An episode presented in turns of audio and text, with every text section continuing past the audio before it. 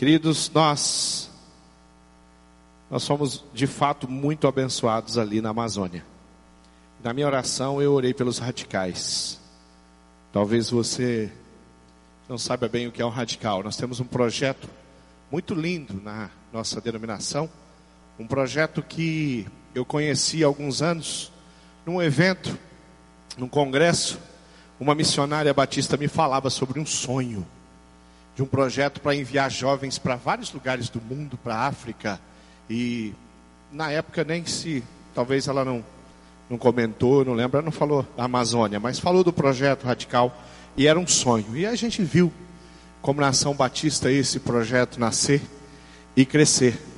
E, e uma das coisas especiais dessa viagem foi de fato para mim poder conhecer, conversar, falar, checar o coração de jovens de 20 anos, 22 anos, 23 anos, 25 anos, que deixaram a, a cidade, a família, para ir viver e morar numa comunidade, e a maioria dos radicais, numa comunidade que nem internet tem. Para um jovem de 20 anos, 22 anos, 25 anos, sem internet, já pensou?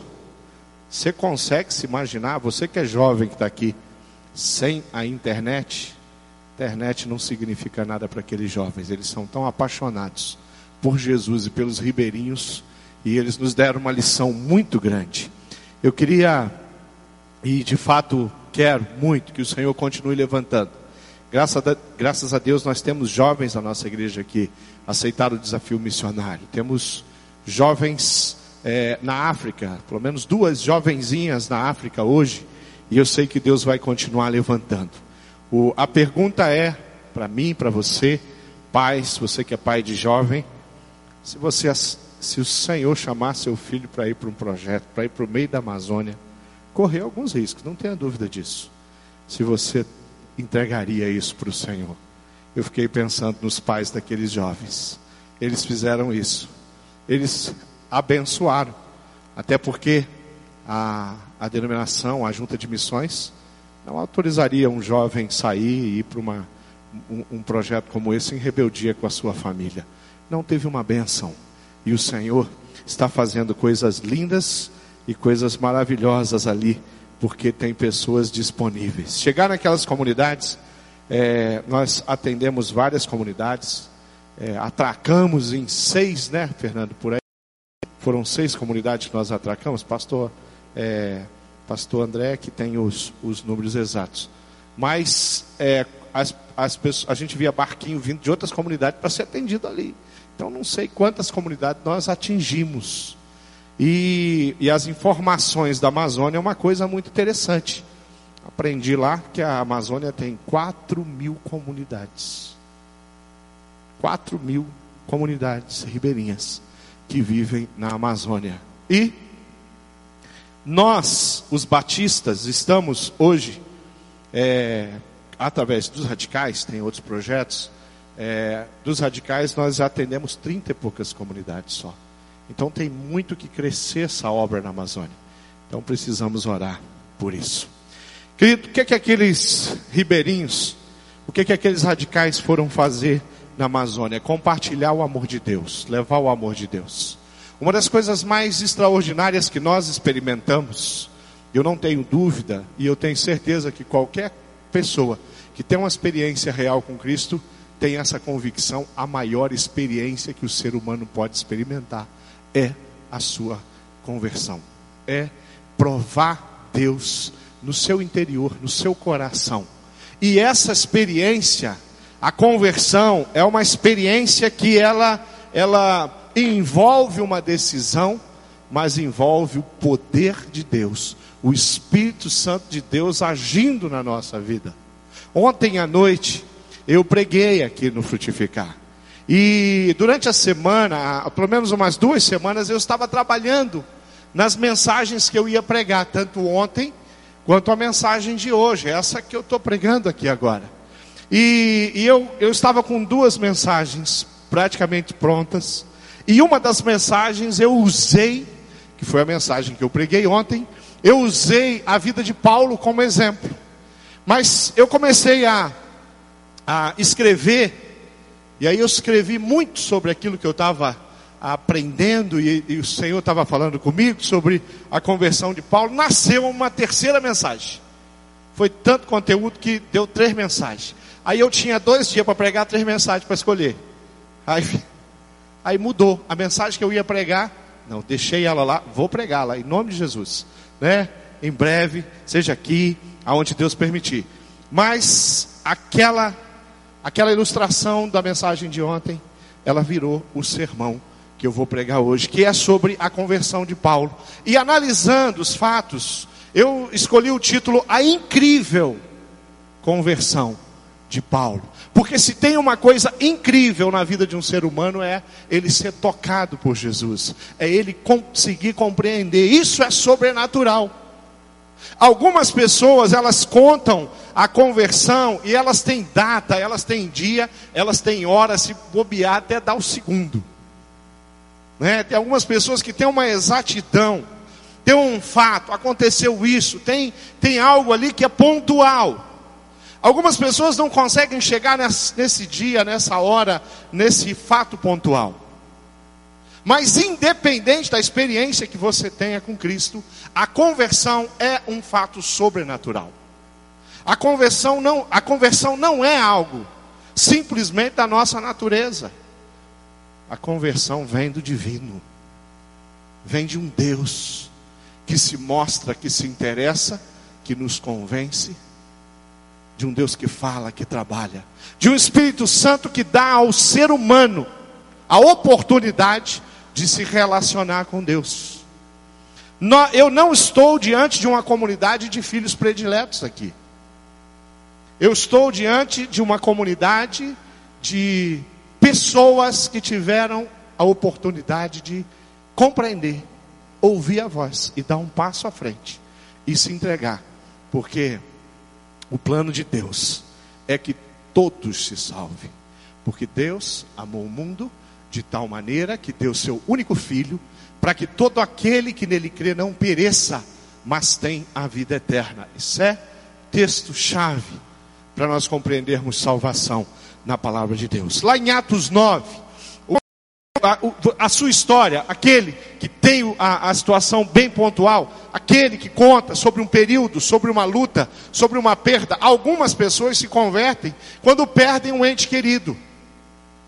É, o livro de Eclesiastes, no capítulo 7, no versículo 2, ele fala que é melhor estar na casa de luto do que na casa onde há festa.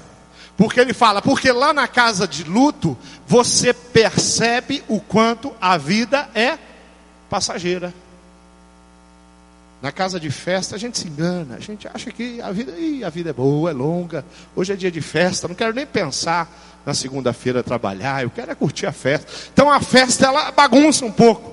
Mas quando você chega no funeral, você está diante da realidade. Tem a nova tradução da linguagem de hoje, eu não vou lembrar o versículo, mas é por, de repente até parte B do 2, não sei, vai procurando aí, vai me ajudando. É, ele, ele, é, a, a, nova linguagem, a nova tradução da linguagem ela diz assim, é, fala tudo isso e fala assim: os vivos nunca deviam se esquecer disso, de que um dia vão morrer, para estar preparado. Nunca deveriam se esquecer disso. Atos 9, versículo 1 até o 19, diz: E Saulo, respirando ainda ameaças e mortes contra os discípulos do Senhor, dirigiu-se ao sumo sacerdote e pediu-lhe cartas para Damasco, para as sinagogas, a fim de que se encontrasse alguns desse caminho, quer homens, quer mulheres, os, os conduzisse presos a Jerusalém. E indo no caminho, aconteceu que chegando perto de Damasco, subitamente o cercou um resplendor de luz do céu. E caindo em terra, ouviu uma voz que lhe dizia: Saulo, Saulo, por que me persegues? E ele disse: Quem é, Senhor? E disse o Senhor: Eu sou Jesus, a quem tu persegues. Dura é para ti recalcitrar contra os aguilhões. E ele, tremendo e atônito, disse: Senhor, que queres que eu faça? E disse-lhe o Senhor: Levanta-te e entra na cidade, e lá te será dito o que te convém fazer. E os homens que iam com ele pararam espantados, ouvindo a voz, mas não vendo ninguém. E Saulo levantou-se da terra e, abrindo os olhos, não via ninguém. E guiando-o pela mão, o conduziram a Damasco. E esteve três dias sem ver, e não comeu e nem bebeu. E havia em Damasco um certo discípulo chamado Ananias, e disse-lhe o Senhor em visão: Ananias. E ele respondeu: Eis-me aqui, Senhor. E disse-lhe o Senhor: Levanta-te e vai à rua chamado Direita, e pergunta em casa de Judas por um homem de Tarso chamado Saulo. Pois eis que este está orando. E numa visão ele viu que está que entrava um homem chamado Ananias e punha sobre ele a mão para que tornasse a ver. E respondeu Ananias: Senhor, há muitos ouvi acerca desse homem. Quantos males tem feito aos teus santos em Jerusalém? E aqui tem poder dos principais dos sacerdotes para prender a todos os que invocam o teu nome. Disse-lhe, porém, o Senhor: Vai, porque este é para mim um vaso escolhido, para levar o meu nome diante dos gentios e dos reis e dos filhos de Israel e eu lhe mostrarei quanto deve padecer pelo meu nome. E Ananias foi e entrou na casa e impondo-lhe as mãos disse: Irmão Saulo, o Senhor Jesus, que te apareceu no caminho por onde vinhas, me enviou para que tornes a ver e sejas cheio do Espírito Santo. E logo lhe caíram os olhos como que umas escamas, e recuperou a vista e levantando-se foi batizado. E tendo comido, ficou confortado. E esteve Saulo alguns dias com os discípulos que estavam em Damasco. Querido, a vida de Paulo estava tocando. Os planos de Paulo estavam todos muito, muito acertados. Paulo havia se encontrado com sumos sacerdotes e ele havia se encontrado porque ele precisava de uma autorização. Paulo estava ia para essa cidade chamada Damasco e a caminho de Damasco ele falou: pode ser que eu encontre cristãos. Então eu quero uma autorização do sumo sacerdote, porque se eu encontrar um, um cristão pelo caminho, eu vou, posso prendê-lo e até matá-lo, o que Paulo já estava acostumado a fazer. Por isso que Ananias está falando: olha, Senhor, eu tenho ouvido falar desse homem chamado Saulo que o Senhor está pedindo para mim lá falar com ele. Que é perigoso, que é matador de cristãos, que não tem dó nem piedade. A vida dele estava no tudo certinho. Paulo com certeza não tinha amigos cristãos que o convidasse para um churrasco na casa dele. Com certeza os cristãos que, que alguns que chegassem perto dele não ia compartilhar fé com ele, porque isso era quase um, um, um, suicídio. Então as chances de Paulo ser alcançado, elas, elas eram realmente bem pequenas. O coração de Paulo era obstinado, ele tinha um ódio, ele tinha inimigos e os inimigos deles eram os cristãos.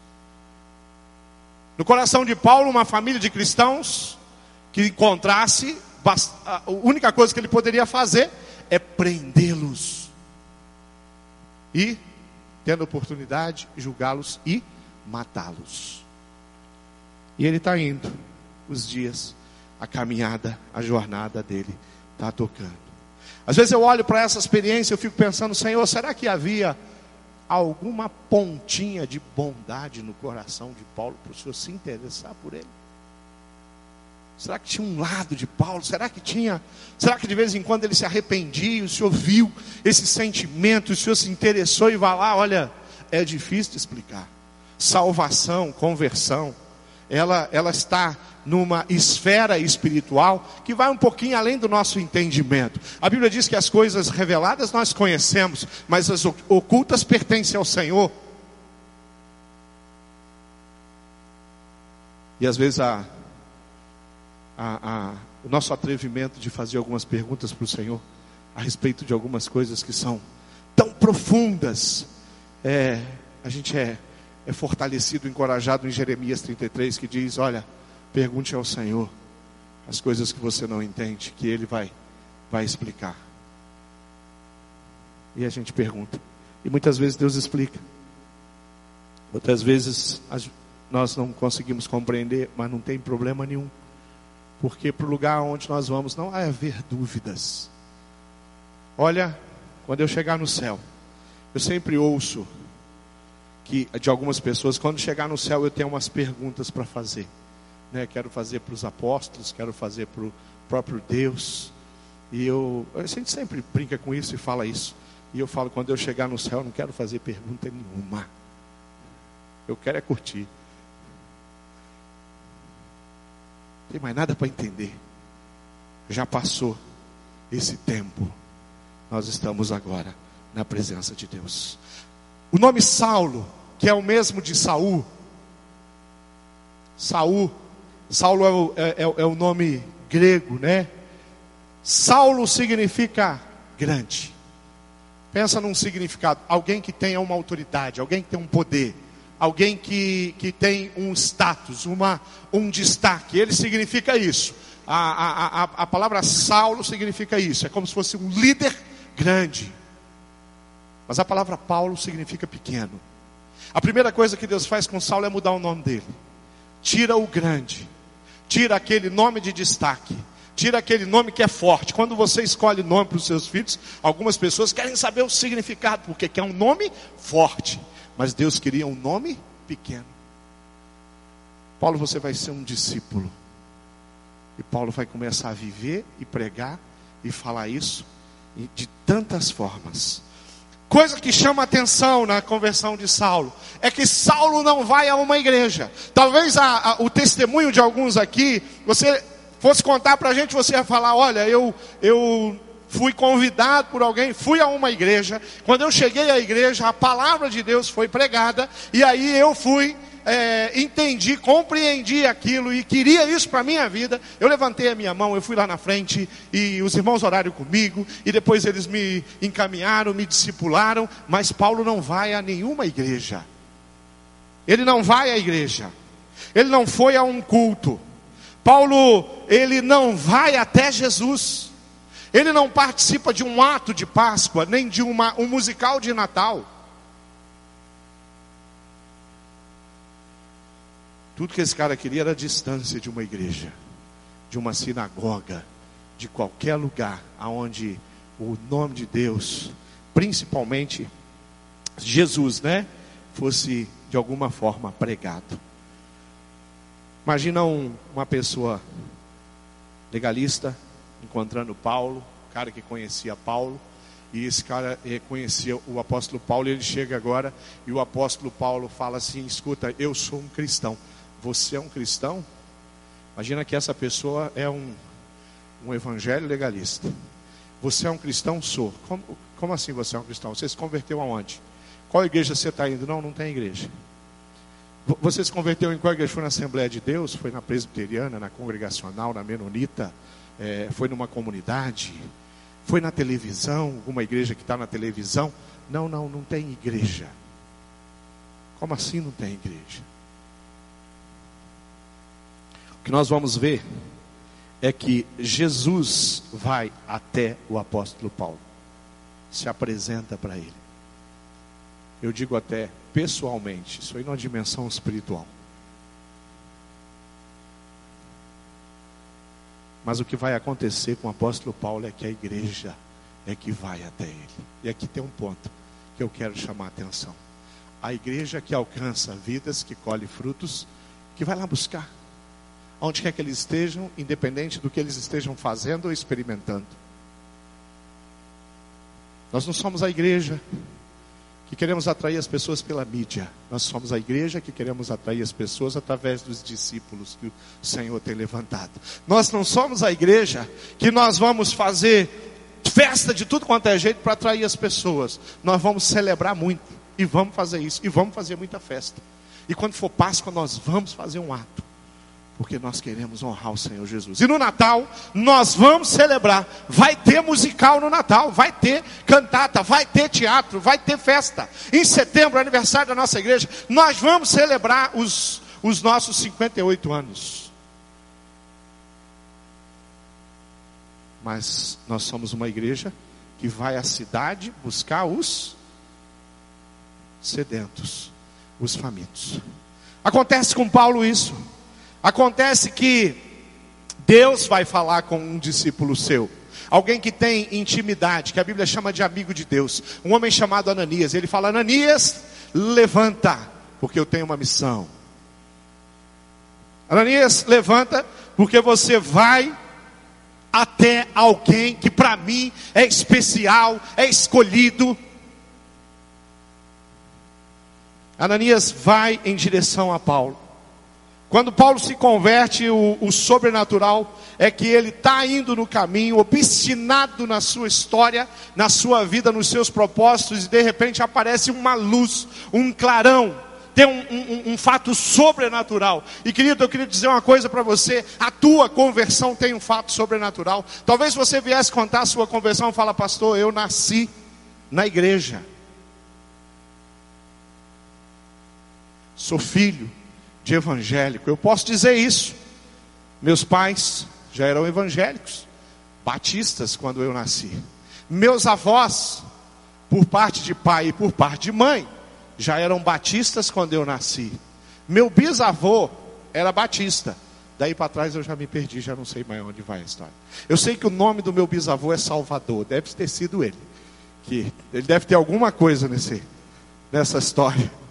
Com o nome desse, quem sabe trouxe salvação para os Tunala. Mas querido, presta atenção. Um pai e uma mãe não têm condição de fazer um filho experimentar a conversão genuína em Cristo Jesus. Isso é obra do Espírito.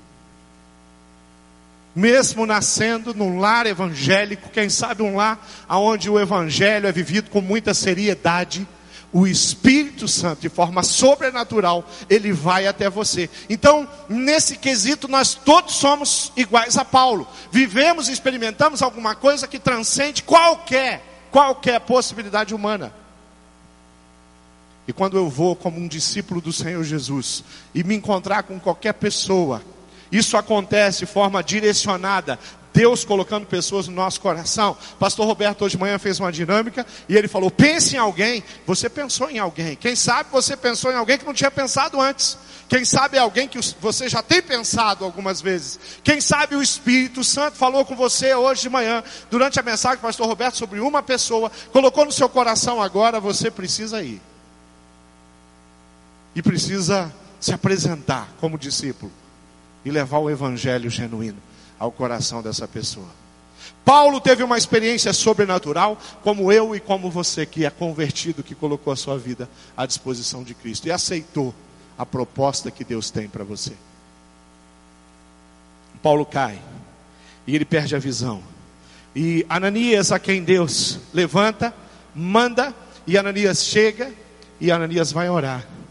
E Paulo que está cego, aquela luz, aquele clarão, tem médicos aqui, doutor Juceni, de repente aquele clarão cegou ele. Foi muito forte. Muitas situações de, de acidentes, cegueiras acontecem na explosão. A retina, não vou falar aqui porque eu não quero, né? Não é da minha praia. Mas de repente ali o que, que aconteceu? Alguma coisa aconteceu. A Bíblia fala que escamas caíram aquele negócio foi forte. Aquele negócio foi tremendo. Era para parar mesmo Paulo. Ele fica cego. Ananias vai, ora, as escamas caem, ele volta a enxergar. Aí a Bíblia diz que ele vai ser conduzido e vai passar um tempo com os irmãos na igreja. Aí ele vai aprender. Aí ele vai entender. Aí ele vai ser discipulado. Aí ele vai compreender. Ele passa um tempo ali. Depois ele se levanta e vai pregar nas sinagogas. Alguém aqui tem dúvida de qual, qual era a mensagem que Paulo foi pregar nas sinagogas? Ele foi pregar sobre eclesiologia. Não, não, não foi. Ele foi pregar sobre teologia sistemática? Não. Sabe qual era a mensagem que ele foi pregar? Ele começou a, a pregação dele. Queridos, eu estava, meu nome é Paulo, eu era um oficial, um militar romano, e eu é, estava numa missão, numa viagem de trabalho, indo a Damasco, com documentos que a liderança é, me colocou na mão e, eu, e ele começou e começava a contar a história dele. E ele falava do encontro com Cristo.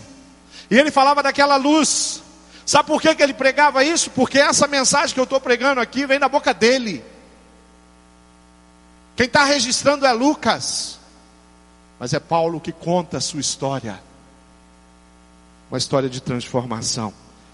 A igreja vai até Paulo. A igreja que é revestida de autoridade. Quem é que ora e as escamas caem? Se não tiver revestido de autoridade. Autoridade do céu. A autoridade de Marco diz que toda a autoridade foi nos dada. Por isso vão e façam discípulos em todas as nações. A igreja revestida de autoridade. Paulo tem uma conversão genuína. Agora ele foi selado. Você pode também dizer batizado pelo Espírito Santo de Deus. Por quê? Conversão é batismo, conversão é selo. É hora que o Espírito Santo carimba você e fala: Você agora é cidadão do céu. Você agora tem uma nova cidadania. A sua cidadania agora é divina. Querido, para Paulo agora Jesus é o Senhor. Pra, agora Paulo ele, ele entrega a sua vida incondicionalmente as, nas mãos do Senhor. Agora a submissão de Paulo é total a Jesus. Ele vai ter que abandonar a carreira militar, tão sonhada e almejada por tantos. A vida dele muda. Se Paulo tinha alguma coisa, ele deixa e ele brenha. E ele vai começar as viagens, ele vai ser um grande plantador de igreja do cristianismo. O apóstolo Paulo é, sem sombra de dúvida, uma das dos fatos eh, que aconteceram na igreja primitiva dos mais importantes, a conversão de Paulo. Porque ele vai se tornar um líder que vai é, fazer com que o cristianismo tenha uma expansão extraordinária através do Espírito Santo de Deus, usando a vida dele. Há alguns evangélicos hoje, é, que algumas pessoas que se dizem cristãs, elas não entendem exatamente o que aconteceu com Paulo. Elas querem ter uma fé cristã, mas elas querem desfrutar de muitas coisas. É, no último carnaval, uma pessoa que eu eu vi fotos de uma pessoa que eu conheço, de uma igreja que eu conheço, e essa pessoa estava desfilando numa escola de samba. E eu falei assim: por que, que ela está desfilando numa escola de samba? Por que, que ela acha que é possível colocar uma roupa indecente, subir em cima de um carro alegórico ou ficar atrás de um carro alegórico? Porque talvez essa pessoa não provou uma conversão genuína, onde as coisas velhas já passaram. A vida agora tem um jeito, tem valores, tem princípios, tem sonhos, tem desejos que são novos. Aquilo entristece tanto a gente, né? Quando a gente vê alguém que fala eu sou cristão e você olha para a vida dessa pessoa, cadê o cristianismo? Querido, quem olhava para a vida de Paulo não tinha nenhuma dúvida que esse homem foi transformado. Quem, quem acompanhou e testemunhou a conversão de Paulo ali ao lado dele, não tinha dúvida de que a mudança na vida dele é radical. Os valores, a profissão. Paulo vai construir tendas para conseguir recursos. O Senhor Jesus não manda dinheiro do céu para ele. Não cai maná todas as manhãs na casa de Paulo ele vai trabalhar construindo tendas. Mas ele era um cara importante, ele era um oficial. Jesus mudou a história dele. Agora ele é um pregador. Agora ele vai avante. Agora ele vai ser perseguido. Agora a igreja vai ter que pegar Paulo, escondê-lo em algumas situações, para ele não morrer. Agora vem um profeta chamado Ágabo. A única profecia do Novo Testamento, que é pessoal, é uma profecia que Paulo recebe. Todas as profecias do Novo Testamento estão tá direcionadas à igreja do Senhor Jesus. Mas a única que é pessoal está direcionada para Paulo. Se você gosta de profecia, preste atenção no que eu estou falando. A profecia que Paulo recebe de Ágabo, um profeta. Ágabo fala: Olha, Paulo, você vai, é melhor você não ir a Jerusalém. Por quê? Porque se você for a Jerusalém, você vai ser morto Paulo tinha planejado ir. Ele queria estar com os apóstolos, provavelmente, tinha coisas para conversar, tinha reuniões importantes ali. O cristianismo está nascendo, eles estão planejando muita coisa, eles estão sonhando, muita coisa está acontecendo. E Paulo vai falar para o profeta: Olha, profeta, Será que eu vou morrer? Será que vão me matar? Eu quero te dizer uma coisa. Eu não só estou preparado para levar uma surra, que essa foi a profecia, mas estou preparado para morrer por Jesus. O cara que matava agora está pronto para e morreu. A morte de Paulo foi cruel. Paulo foi assassinado. Como 10, 11 dos discípulos de Jesus morreram dessa forma. Então nós vemos uma conversão que Paulo vai experimentar um tempo onde, junto com a igreja do Senhor Jesus, aonde o poder de Deus vai ser manifesto. Para quem viveu aqueles dias, e graças a Deus não é diferente dos nossos dias, Talvez a proporção que nós estejamos experimentando não seja a mesma, mas nós podemos experimentar a mesma, quem sabe uma maior. Diz assim, Atos 2,47, que o Senhor acrescentava todos os dias aqueles que iam sendo salvos. A igreja continua crescendo. Que igreja? A igreja do Senhor. Igreja de quê? De discípulos que obedecem à palavra de Deus. A igreja que é branca que é alva como a neve. Quando Jesus vê a igreja, a igreja dele. Eu não estou falando de denominação, não estou falando de igreja evangélica. Eu estou falando da igreja do Senhor Jesus, a igreja invisível. A igreja que é a soma de todos os discípulos de Jesus espalhados por toda a face da terra e em todas as gerações que existiram. Essa igreja, ela é branquinha. Quando João vê, ele tem a visão do, do no Apocalipse, a pergunta que ele faz é: quem são estes de branco vestidos? Você está achando o quê? Que é um grupo que vai se batizar? Ou que é um coral que está usando beca? Será que o branco é roupa? Não. Quem são esses que têm essa veste sobre a sua vida que foi lavado pelo sangue de Jesus? Estes são aqueles que lavaram as suas vestes no sangue carmesim. É a igreja. A igreja do Senhor Jesus é pura. Em que sentido? Lutamos contra o pecado todos os dias. Mas o Senhor Jesus, através do sangue derramado, nos purificou. Por isso vamos ao céu. Não é pelos acertos simplesmente, é pela salvação em Cristo. O céu é um lugar de salvos de pessoas que reconheceram, se arrependeram e aceitaram a proposta de Jesus. Essa igreja vai subir e o próprio Jesus vem buscar ela. É essa igreja que Paulo está ensinando, pregando. Existe muita diferença entre ser igreja e ir à igreja. Ser igreja é isso, é ter experimentado essa transformação, essa metanoia essa mudança radical de comportamento, de pensamento que o Espírito Santo produz no coração da gente. Isso pode ser que seja bem automático, mas pode ser que leve algum tempo. Mas quando nós entramos nessa caminhada de transformação, nós avançamos e vamos sim experimentar. Agora, ir à igreja, qualquer pessoa pode ir à igreja. Frequentar cultos, qualquer pessoa pode frequentar cultos, com qualquer propósito. De repente eu vou fazer uma campanha, eu não vou à igreja, mas eu, eu preciso de, um, de ganhar mais dinheiro, eu preciso de um emprego. Sabe, sabe, eu vou fazer um propósito com Deus. Eu vou à igreja todos os domingos e Deus vai me abençoar.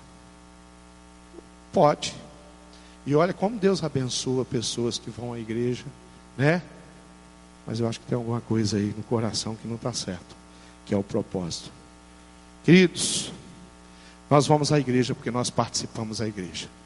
Nós vamos à igreja porque Cristo nos tornou igreja. Ivanilda está ali. Ivanilda um dia me ligou e pediu para me visitar um jovem, Felipe. É, Ivanilda. Felipe era um jovem com câncer e ele tinha, em função do câncer na perna, amputado uma das pernas. E Felipe havia voltado da cirurgia e estava muito desconsolado. Né? Imagina um adolescente 19 anos. 19 anos ele amputou uma perna em função de um câncer. Ao consolar, fui lá orar, conversar com o Felipe, com a família, orar, encorajar aquele jovem para que ele continuasse firme, vivendo e agradecendo a Deus pelo privilégio de continuar vivendo. E ali, conversa foi boa, a família mandou mensagem, agradeceu, pastor depois da conversa. A atitude do coração do Felipe foi essa, porque eu fui lá e eu tinha palavras de vida eterna para compartilhar com um jovem que teve a sua perna amputada. Mas eu quero falar da perna do Felipe. A perna do Felipe apodreceu, deixou de existir, não está andando por aí. O Felipe está. O Felipe está tocando a vida. Ele está estudando. Ele está trabalhando. Mas aquela perna que saiu do Felipe, que foi amputada, ela apodreceu. Eu não sei o que, que os, a, a, o hospital se incinerou, foi alguma coisa desse gênero com aquela perna. Nós somos igrejas do Senhor Jesus. E a palavra diz que nós somos corpo. Você não é ninguém fora da igreja do Senhor Jesus. Se você é um discípulo de Jesus. O que Jesus programou é para que você vivesse muito bem conectado à sua igreja. Nós funcionamos. Paulo nos ensinou isso em Romanos. Ele fala isso em Coríntios. Ele explica isso com detalhes. Nós somos a igreja. E juntos nós levamos pessoas a experimentar Cristo. Alguns aqui são tímidos. Carol, no testemunho dela aqui, ela falou: Olha, eu não, não, não sei, talvez o que ela quis dizer, eu não tenho essa eloquência para falar, para pregar. Mas a Carol, quando ela está no corpo, isso aconteceu lá na viagem, a Carol funciona muito bem, por causa do coração dela, por causa da paixão daquela jovenzinha. No corpo, ela edifica vidas, ela aprende, ela aceita desafios e até mesmo, e como falou Carol, na viagem. Por quê? Porque ela não está desconectada, ela não está sozinha, ela faz parte de um todo. E esse todo é a igreja do Senhor Jesus. Paulo nos ensina isso. Paulo vem ser, fazer parte, ele vem utilizar dons que ele recebeu do Espírito Santo e como recebeu, para que a igreja do Senhor Jesus fosse edificada. Paulo provou a perseguição. E a perseguição de Paulo não se compara à minha e nem à tua, os nossos queridos aqui da Igreja do Brasil. Mas em Romanos 8,35 ele diz: Quem nos separará do amor de Cristo? Será que a tribulação, a angústia, a perseguição, a nudez, o perigo, a espada dos romanos como está escrito: por amor de ti, enfrentamos a morte todos os dias. Somos considerados, os cristãos, como ovelhas destinadas ao matadouro. O Império Romano vem com, como uma máquina para cima dos cristãos. Mas em todas estas coisas, somos mais que vencedores, por meio daquele que nos amou. Pois estou convencido que nem a morte, nem a vida, nem anjos, nem demônios, nem presente, nem futuro, nem quaisquer poderes, autoridades, nem altura, nem profundidade, nem qualquer outra coisa na criação será capaz de nos separar do amor de Deus que está em Cristo Jesus, nosso Senhor. Não tem lutas que podiam afetar o coração de um homem transformado como Paulo e de discípulos do Senhor Jesus, como aquela igreja que se apresentava, que quando se apresentava, ela declarava que era do Senhor, e ao declarar que era do Senhor, eram assassinados cruelmente, da forma é, que gerasse sofrimento. Não era morte rápida, não era vira, fica de costas no paredão e eu vou te dar um tiro na cabeça, porque isso é muito rápido para os romanos. Não dá para matar desse jeito. Então era muita crueldade. Nada, nenhum tipo de crueldade que venha sobre a nossa vida vai nos afastar do amor de Deus, de Cristo Jesus. Isso é o que a gente experimenta. Queridos, existem falsos discípulos. É gente que não ama a obediência. E quando Deus fala, levanta e vai, não está pronto para ir falsos discípulos que desejam os feitos de Cristo, mas não desejam Cristo. Coloquei uma frase que diz assim: o falso discípulo quer tudo o que Jesus pode obter, tudo que ele pode obter de Cristo. Mas o verdadeiro discípulo dá tudo que tem, coloca tudo que tem nas mãos de Cristo. Nós temos uma uma missão, nós temos uma tarefa, nós temos um propósito que o Senhor nos deixou de fazer discípulo, de testemunhar, de viver o cristianismo intensamente, de segunda a segunda, de 24 horas por dia, 7 dias por semana, 186 horas por semana, 30 dias no mês, o ano e a vida toda. Essa é a proposta de Jesus.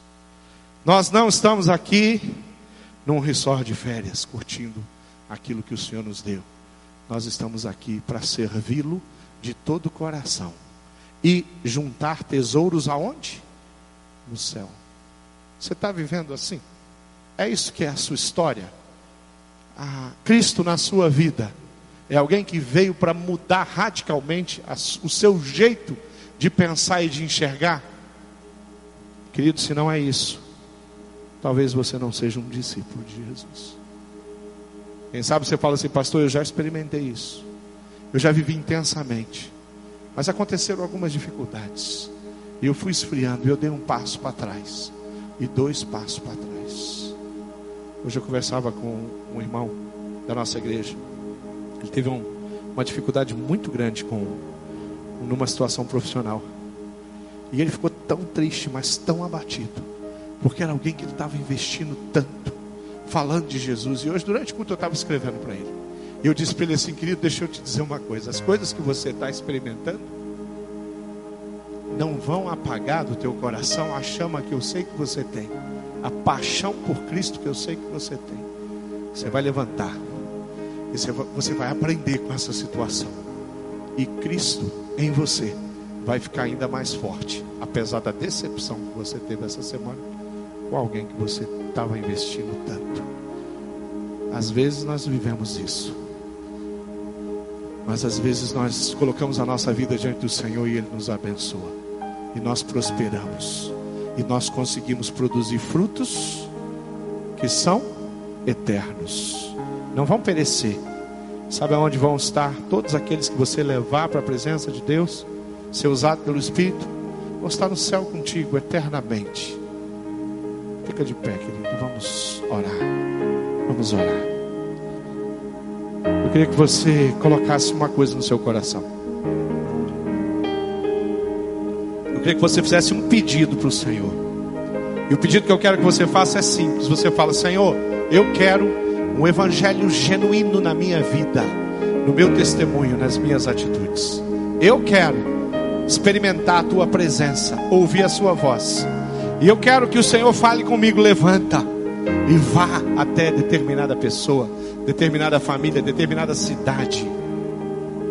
Quem sabe o Senhor vai chamar você e falar assim, querido, você vai para a Amazônia, você vai para um projeto de dois anos. Um dos radicais que eu conversei, ele está terminando os dois anos de projeto. E eu falei para ele assim, e agora? Aí ele falou, já mandei uma já escrevi um e-mail para a junta. Estou pedindo para que eles me permitam ficar mais dois anos. Quatro anos.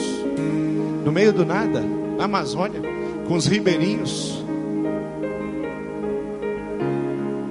Coisa fantástica é você saber que existem propósitos lindos de Deus. Lá no seu trabalho, lá na empresa, onde Deus colocou você, Deus tem propósito e Ele quer falar, e Ele quer apontar pessoas. Se você não é um discípulo que está em intimidade com o Pai, você vai se confundir e você vai investir em pessoas que o Espírito não te pediu para investir.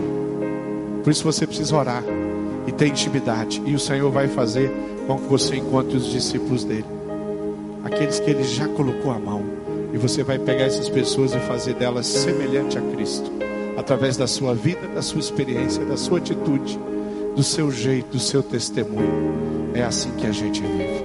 Feche seus olhos, igreja. Eu queria convidar você que quer mais de Deus. Você fala, pastor, eu, a minha vida precisa acontecer alguma coisa. Eu quero um evangelho mais vivo, mais genuíno. Eu queria que você viesse aqui na frente. Eu quero terminar orando. Eu quero, quero terminar consagrando.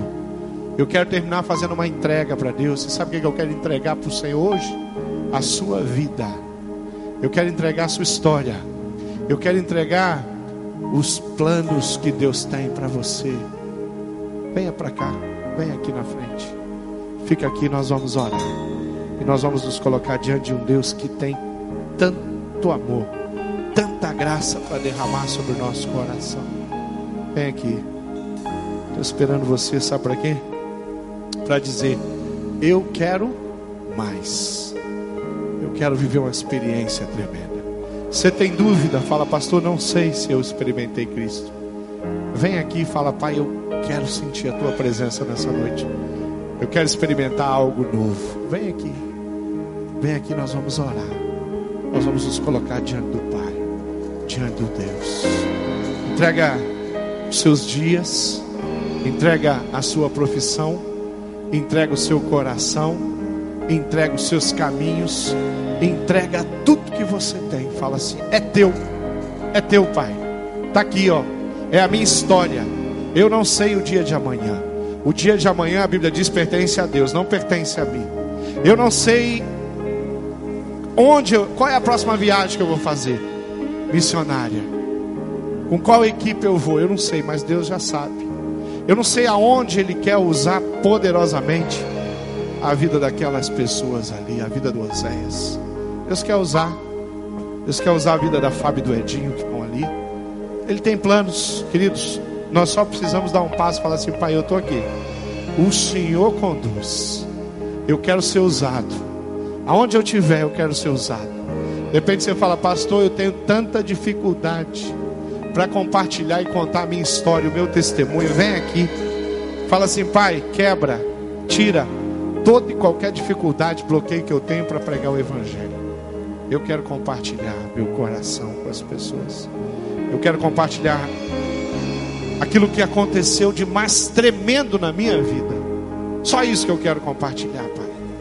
Me ajuda. Coloca palavras na minha boca, me dê uma estratégia. Coloca pessoas perto de mim.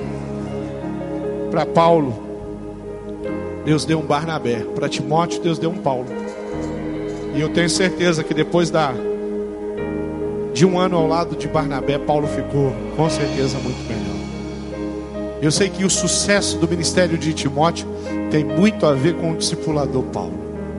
Deus faz essas coisas, Ele coloca a gente, a gente vai de dois em dois, pegamos o nosso alforje e começamos a alcançar a cidade. Deus quer usar os nossos pequenos grupos, queridos, nessa cidade, como igreja, como família. Você é corpo. E é assim que nós vamos continuar prosperando. Vamos orar? Orar pela vida desses que estão aqui. Estenda sua mão aí, igreja. E vamos colocar e entregar e consagrar esses que estão aqui na frente. Pedir que Deus derrame sobre a vida deles uma unção dobrada do Espírito Santo de Deus. Pedir que o Senhor fale com tanta clareza ao coração deles. Que eles não tenham dúvida alguma. E que toda limitação caia por terra e que haja coragem e ousadia para ser de fato um representante do Senhor Jesus, um agente da reconciliação, como o próprio apóstolo Paulo nos ensinou ser. Pai amado, eu sei que o Senhor está presente aqui. Eu sei que o Senhor visita essa igreja sempre, todos os nossos encontros os nossos pequenos grupos, o Senhor tem derramado da tua unção, tem nos abençoado, o Senhor tem levantado, salvado, restaurado vidas. Em todos os projetos, como a viagem da Amazônia e tantas outras, nós sabemos que o Senhor tem nos abençoado e pela tua misericórdia nós temos prosperado como igreja. Diante de muitas lutas, às vezes o Senhor vem e o Senhor coloca refresco no nosso coração e nós vencemos, nós vamos além, nós vencemos os obstáculos. E eu quero que os meus irmãos que estão aqui sejam revestidos de graça e de poder. E que eles não tenham nada para oferecer além do teu amor a todas as pessoas, a começar na casa deles, nos ambientes aonde o Senhor os permitiu estar. Dá a eles uma convicção plena de que são discípulos do Senhor Jesus decididos e dedicados a viver uma vida totalmente na tua presença. Eu oro, Pai, e eu peço que o Senhor derrame sobre nós um avivamento, Pai, jamais conhecido. Nós clamamos, nós queremos isso. Eu quero que o meu país experimente um avivamento, Pai. Eu quero ver isso. Avivamento como a Coreia. Avivamento como aconteceu em tantos lugares na Europa. Avivamento que aconteceu em lugares da África.